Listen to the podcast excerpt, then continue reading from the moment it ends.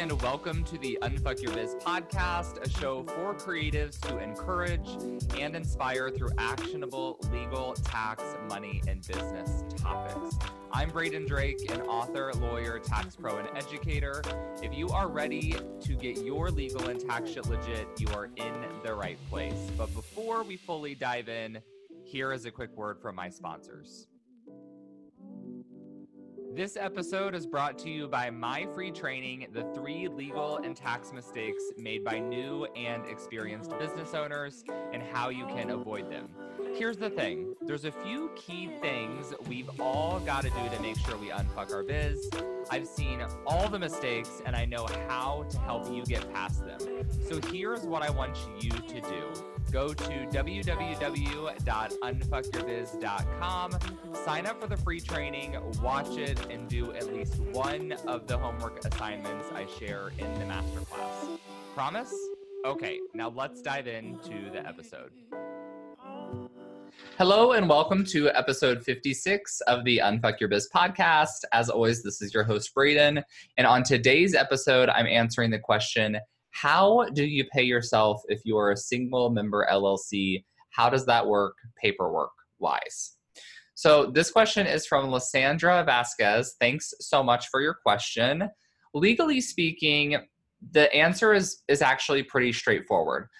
When you have a single member LLC, it's a little bit different from a sole proprietorship. You can't do like whatever you want. When you're a sole proprietor, you, you can really do whatever you want when you have an LLC, you have to meet some obligations. So when you form that LLC, what you're doing is you're you're really separating yourself from the business. And in order to maintain the liability protection that the LLC provides, you must maintain that separation. And one of the ways you do that is with the document called an operating agreement. So if you have an LLC and you don't have an operating agreement, you need to get one.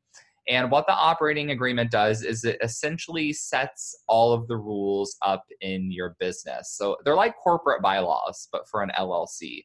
And what the operating agreement will also do is state when the owner of the business can pay themselves. And typically, if you're a single member LLC, meaning you don't have any business partners, the operating agreement's more or less going to state that owners can pay themselves whenever owner deems fit. It's something very general. Basically, you have full discretion to pay yourself whenever you want.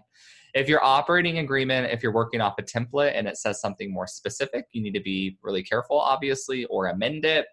Where it does get more specific is if you have an S corp. So if you have an S corp, you want to get on salary, and then you should be putting your salary in your operating agreement. But that's kind of how the operating agreement works provided that you're abiding by the rules in your operating agreement and it is something very general that lets you pay yourself at your discretion then you can pay yourself um, in whatever manner you really see fit a really clean way to do it is to actually write yourself checks but you can also do bank transfers and then what you want to do is make sure you're tracking that in your bookkeeping so any payment uh, from the business to yourself is an owner's draw. It's payment to yourself. It's not a tax deduction. You don't get deductions for the amount you pay yourself.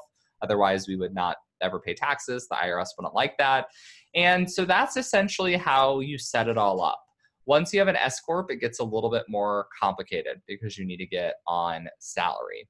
So that's the basics if you want to get a little bit more sophisticated with your payment structure, you can implement what I call a cash flow policy. So, a personal cash flow policy for your business and have multiple bank accounts where you are separating your money and giving it a purpose. So, you have an expense bank account, you're to have one for your salary, save profit, save taxes.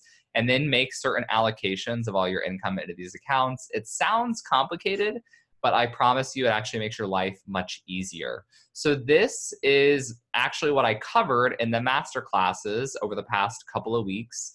So um, if you missed those, you can always check out the freebie that I have on this topic. But I actually cover this topic in depth in my signature program, Unfuck Your Biz which is open for enrollment right now. So if you're interested in joining uh, myself and all the other students in the program, you can go to bradendrake.com forward slash UFYB to get all the details. The doors are going to close in just a few days, uh, and it won't be relaunching for another six months. So check it out if you're interested. I would love to have you join us to learn all the things. If you have questions, feel free to shoot me a message on Instagram, uh, Braden Adam Drake, or you can drop a post in the Facebook group. So that's all I have for today's episode. I hope you enjoyed it. Um, would love for you to subscribe and leave a review for the podcast.